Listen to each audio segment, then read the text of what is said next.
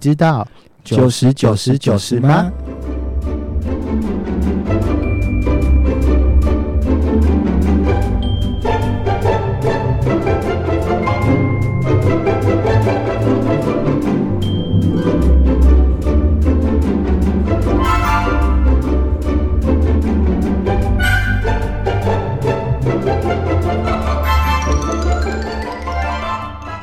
大家好，你现在所听的是帕斯克湘潭市，我是 Cooper，我是宝宝。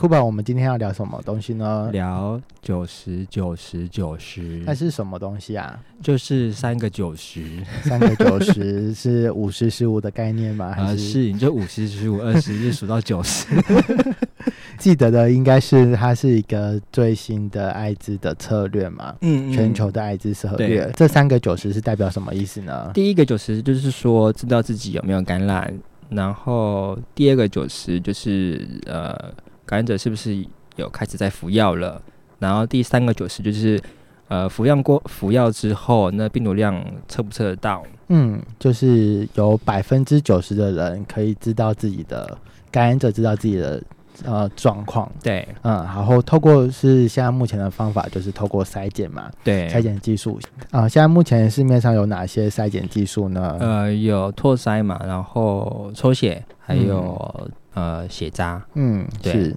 第二个九十嗯是在讲说，就是百分之九十的人他知道自己的状况之后，就进入到了医疗体系，嗯就开始服用呃传统的就是叫做鸡尾酒疗法的是药物。对，嗯，嗯是记得以前的感染者，他们最多一天有可能要吃六十几颗的药物，现在感染者也要吃这么多药物吗？现在不用了，现在就是已经是可以一天一颗嗯这个部分了。是它它的服药顺从性就变得比较高了比较高，应该是嗯。说，其实，在刚刚提到是前面第一个九十跟第二个九十，那第一个九十就是说，呃，它主要是我们可以知道自己的感染状况之后，然后现在嗯。也可以很顺利的直接进到医疗体系。那因为以前一直以往都会有刚刚波波说的，一天可能要吃很多种药，然后而嗯。导致一些副作用而害怕。对，那现在其实药物已经越来越方便了，然后嗯。以及为了要希望大家就是这些呃感染者可以控制好自己的病毒量，所以就是提供了药物，可以让感染者方便可以服用，然后以及它呃相对来讲它的副作用也会比较少一点。像从二零一五年开始，那个药物的呃科技的进步，所以把嗯以前说鸡尾酒疗法。颗，对就是我们说鸡尾酒是 cocktail 嘛，所以就很多种的调酒混在一起，混在一起，叫做 cocktail。那呃鸡尾酒疗法的意思就是把很多种药物的、嗯呃混在一起，然后它变成那个艾滋的嗯治疗的药物。对嗯、那现在因为二零一五年的时候，呃，科技的进步，把药打成在一起变成一颗，所以变成嗯感染者很容易吃，就可以服用，然后也不会呃副作用也不会这么太大的嗯副作用对对对对，嗯，是服药之后就嗯会。病毒就受到了抑制了嘛，然后你的 CD4 免疫数值就会提高，嗯也就是我们讲的第三个九十，对。就是感染者呃他的病毒量受到抑制这件事情。对，嗯。那相对就是你就比较不容易传染给别人，嗯，我在做这些文献的搜寻的时候，其实有发现说，诶，他们在定这个九十嗯。九十九十的策略目标的时候啊，还是在二零一四年的时候讲出这样的九十九十的目标。那其实它有一个计划叫做 Fact Trace City，就是嗯、呃中文翻译成艾滋快速通道城市。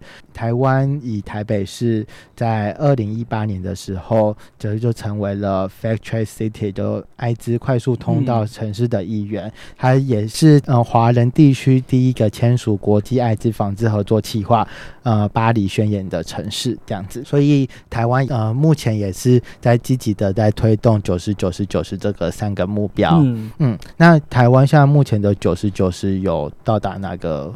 呃，它的数值大在哪个范围呢？台湾去年以呃二零一九的呃数字是八十七，然后九十跟九十五，所以第一个九十就是八十七，嗯，然后第二个就是九，第二个就是呃吃药嘛，吃药对，吃药就是达嗯到九十、那测不到这件事情就是九十五，所以以现在来说，应该都超过了吧？嗯，其实看这个数据还蛮有趣的，就是可以看到说，台湾的感染者发现自己感染之后，嗯，其实有九成以上的人，他们是很快的进入到医疗体系，而且是有药物可以治疗的。世界其他的国家，他们有可能药物，呃，艾滋药物并不是这么的普及，嗯所以他们有可能二三个九十没有这么的漂亮这样子。嗯，这也是为什么这近年来的政府一直在呃推动筛检这件事情，就是想要把第一个九十达标这样子。达标嗯，嗯。是，一现在我们有那么多方式可以筛检，就刚刚回到前面说的，我们可以用口腔，就是可以有用口腔方式呢，或是用逆筛的方式，其实嗯。这个都现在都非常方便，而且其实在网络上找一找就可以找到说，哎、哪里有有在做这一些的筛检。嗯，是，刚刚有提到说，嗯、这个九十九十的策略，它是从二零一四年提出来的。那回到嗯刚刚讲的第三个九十，然后你刚刚有提到一个是 U 等于 U 嘛对，U 等于 U，其实它是在二零一七年左右才正式的被科学家们去。推动的，然后嗯。在看这些文献的时候，就觉得说，哎、其实他们那时候在推动九十九十的时候，只是他们只知道说，呃，刚好是病毒受到抑制，就是治疗即为预防的概念，其实是在嗯。后续的这些研究们去证实的，所以变成九十九十这个策略目标变成格外的重要。这样，是。嗯那你说九十，那这样剩下来的那十趴的人，嗯，你说百分之之百，应该是说嗯是不是可以真的真的达到百分之百？那一定会有说他有不不愿意吃药的理由，嗯，或是他塞不想去塞检的理由。嗯，对，你觉得不想去塞检的理由包含了哪些？我觉得包含了还是会社会大众对于艾滋的歧视吧。我觉得大家还是会害怕这一些。虽然已经有呃刚刚提提到已经有八十七趴了，那嗯。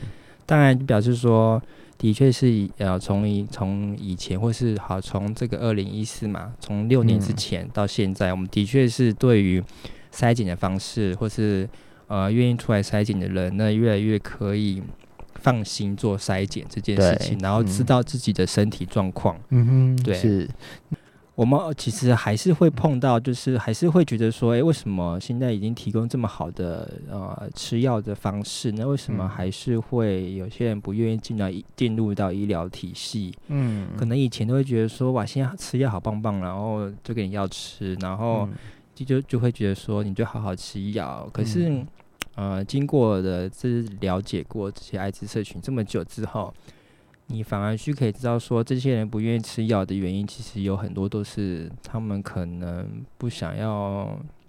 还没准备好，或是不想要嗯曝光，或者是说对于他们来说吃药这件事情不是这么容易的事情。嗯，虽然现在一天一颗了，对，我们都都讲一天一颗很方便，或是吃药嗯好棒棒，但是我觉得这个在吃药，你这个是你自己当下你可不可以去面对这件事情？嗯，对，有没有心态有没有准备好了？有没有准备好好这件事情？嗯所以其实就算今天有一个朋友说，他说他不想要吃药，我也觉得说好，那我们就只再好好想一想，那也没有一直硬要说你马上就要吃药，因为嗯吃药是他的事情，不是我的事情。是，嗯我觉得还蛮重要的。就是当你知道一个人不想要吃药的时候，我们是要去看他，呃，为什么不去吃药的理由，或者他的人生故事到底是什么，才能去了解说他有可能不吃药的理由是什么。对，像我有遇过，像是有些是因为他有可能呃父母过世了这样子，嗯然后他就原本好好服药的，但他突然那阵子就不想要吃药了。对对，那其实这些如果像我们呃艾滋工作者或是对各管师知道他的故事的话，嗯就可以从适时的给他一些协助，就可以让他可以顺利的可以服用药物之外，也可以解决他目前现有的问题。对，因为其实提到说，呃，愿不愿意吃药这件事情，其实背后有太多太多的故事的。其实这个后面有很多很多原因因素，我觉得未来以后可以跟大家可以好好来聊一下是。准备好要吃药了没？嗯，是，刚刚有讲到，就是说台湾目前二零一九年是八七九十九五嘛，其实在全球在制定九十九十的目标，他们是希望二零二零年达到这样的目标，哎，就是今年，就今年啊，很快，对。然后，可是，在他们接下来的目标是在二零三零年的时候，希望可以达到九五九五九五，都怕 要逼死谁？所以说以后会一百一百一百嘛？我觉得。不会有所谓的一百这个数字啊，因为他们其为什么会制定这样的策略目标，主要是他们希望可以在二零三零年的时候可以把艾滋作为一个终止啦，对，终结，对，嗯，是。因为其实像是呃，我们从二零一八年的时候来看台湾的同期的感染率，它其实就是下降的，包含了像是呃台湾目前在推动的 Prep，就是铺路前的投药。对。那另外一个就是 U 等于 U，就是刚刚前面讲的，当感染者稳定服药之后，他的体内病毒量达到测不到，就不会把病毒传染给其他人，就是也是第三个九十的，就是测不到的部分。对。那其实这两个的原因也会让那个艾滋。可以终止，就是形成的这样的原因，这样子。对，嗯，现在目前全世界有还蛮多的国家就开始有达到了九十九十的目标，所以他们现在开始迈向第四个九十。你知道第四个九十是什么吗？第四个九十是生活品质吗？嗯，生活品质是什么样类型的？就是含刮了哪些东西？我觉得应该是，既然这个是针对感染是。是感染者的目标，所以我觉得应该是感染者的生活。嗯，对，因为前面都是讲的，可能你自己自己知道自己有没有感染，然后以及服药。嗯，是。然后服药后的测不到，那在这测不到之后的生活的样貌吗？或者是样态下是什么样？是可以达到一个另外一个九十。你刚刚这样讲，我想到一个一部那个纪录片，它叫做《瘟疫求生指南》，它就是在讲说一九八零年代那时候，呃，美国他们的感染者要嗯去呃找寻让他们活下来的这个药物，对，所以在一九八零年代的时候，呃，对于感染者的梦想是活下来，是。但当现在有呃一一天一颗的药物之后，已经活下来了，嗯，那接下来是不是？不只要活下来，而且是要活得好这件事情，对，嗯，没错。所以虽然有很多的药物可以。治疗照顾之后，可是其实还有很多的艾滋的议题必须要去看见，像是青少年的艾滋议题，或是妇女女生的议题，对，然后以及跨性别艾滋的议题等等的，其实这些都是在呃，当我们达到这些防疫策略的时候，我们需要在更关注的。对，那刚刚波波提到第四个九十，嗯。你提你你想象的生活品质会有哪些呢？我觉得感染者生活品质，嗯，其实我身边看比较多的是可能吃药后的副作用。嗯，对，副作用可能我会觉得是啊样态，或者是说他的体态他变胖了，或者是说是他的身上可能我会觉得大家都会觉得说感染者吃药之后就变成瘦瘦的。就是会很瘦，以以往的概念 就是艾滋感染者就是瘦瘦黑黑干干斑扁扁，他交不到男朋友这样之类的 刻板印象，对，一些刻板印象，对。但是好像其实渐渐，其实刚刚刚刚提到，就是说第第二个九十开始服药，那其实吃药这个历程是非常的长的。那等到说，应该是说到了到了你吃了一段时间之后，那呃，会不会有医生去注意你吃药？其实正常来说，都是大家做检查一些你的 CD4 病毒量，或者其他的、其他的一些数值。那渐渐是不是要开始要关注一些他们的体态？嗯，体态肥胖啦，哦，就是肥胖。对，因为肥胖其实有很多原因造成啊。对。可是其实现在目前，因为艾滋的药物，现在有一天一颗的，有很多的种选择出现了。之后艾滋药物也会出像是针剂类型的，对，那种长效型的针剂。那可是呃呃，肥胖这个议题呢，其实在越来越多研究发现说，其实某些药物它有可能会导致你呃肥胖的效果就。我们就直接说脂肪分。布对不对？啊，脂肪分布是一个，然后另外一个是肥胖这样子。对对对对，这两个有嗯什么差别？脂肪位移，就是我举例一个例子，像以往在开的嗯卡贝兹，对，就是会造成脂肪位移的很嗯严重的嗯一个、呃，就是药物。这个有被证实吗？这有被证实了，所以台湾后来的那个很多的那个药物都不会再开卡贝兹这个处方。之类的。对，也刚好那个年代有出现的一天一次一颗的药物出现了。对对。嗯但是因为其实我们现在其实很多新的药，刚刚讲到就是一直都在出新的药、新的药，可是其实有时候这些新的药，其实刚开始吃的感染者，他也是第一批第一嗯开始吃的药，所以我们在于说，可能以前旧的药是因为吃很久，或是有国外的一些数据进来，所以我们可以知道说它的副作用会导致或者什么，而嗯现在在吃这些新的药，那是不是也要跟着去？应该说每个感染者要去记录他的所有的吃药的过程、他的状态、他的抽血的数值，因为其实说真的，感染者就是只是吃药，那嗯。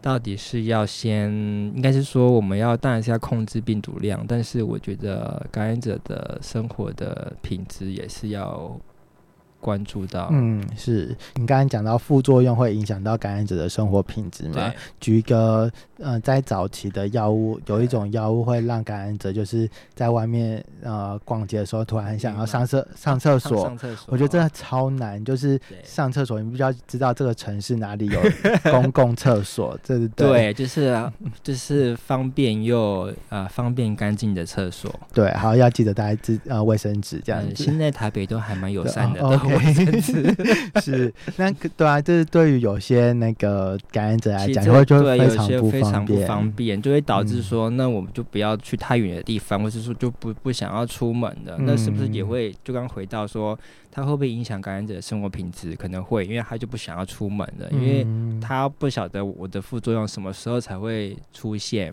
对。对。嗯，感觉吃药也是一门学问哎。对，就是所以我觉得嗯。吃药这件事情真的可以好好的聊，因为这些东西嗯。实在太，我们觉得都在讲说吃药吃药，但是吃药背后，嗯是。嗯，感觉吃药好像还有蛮蛮多的学问可以聊聊的。嗯。那之后我们也会跟大家再分享这些内容。嗯嗯嗯，那就今天到这边喽，大家拜拜，拜拜。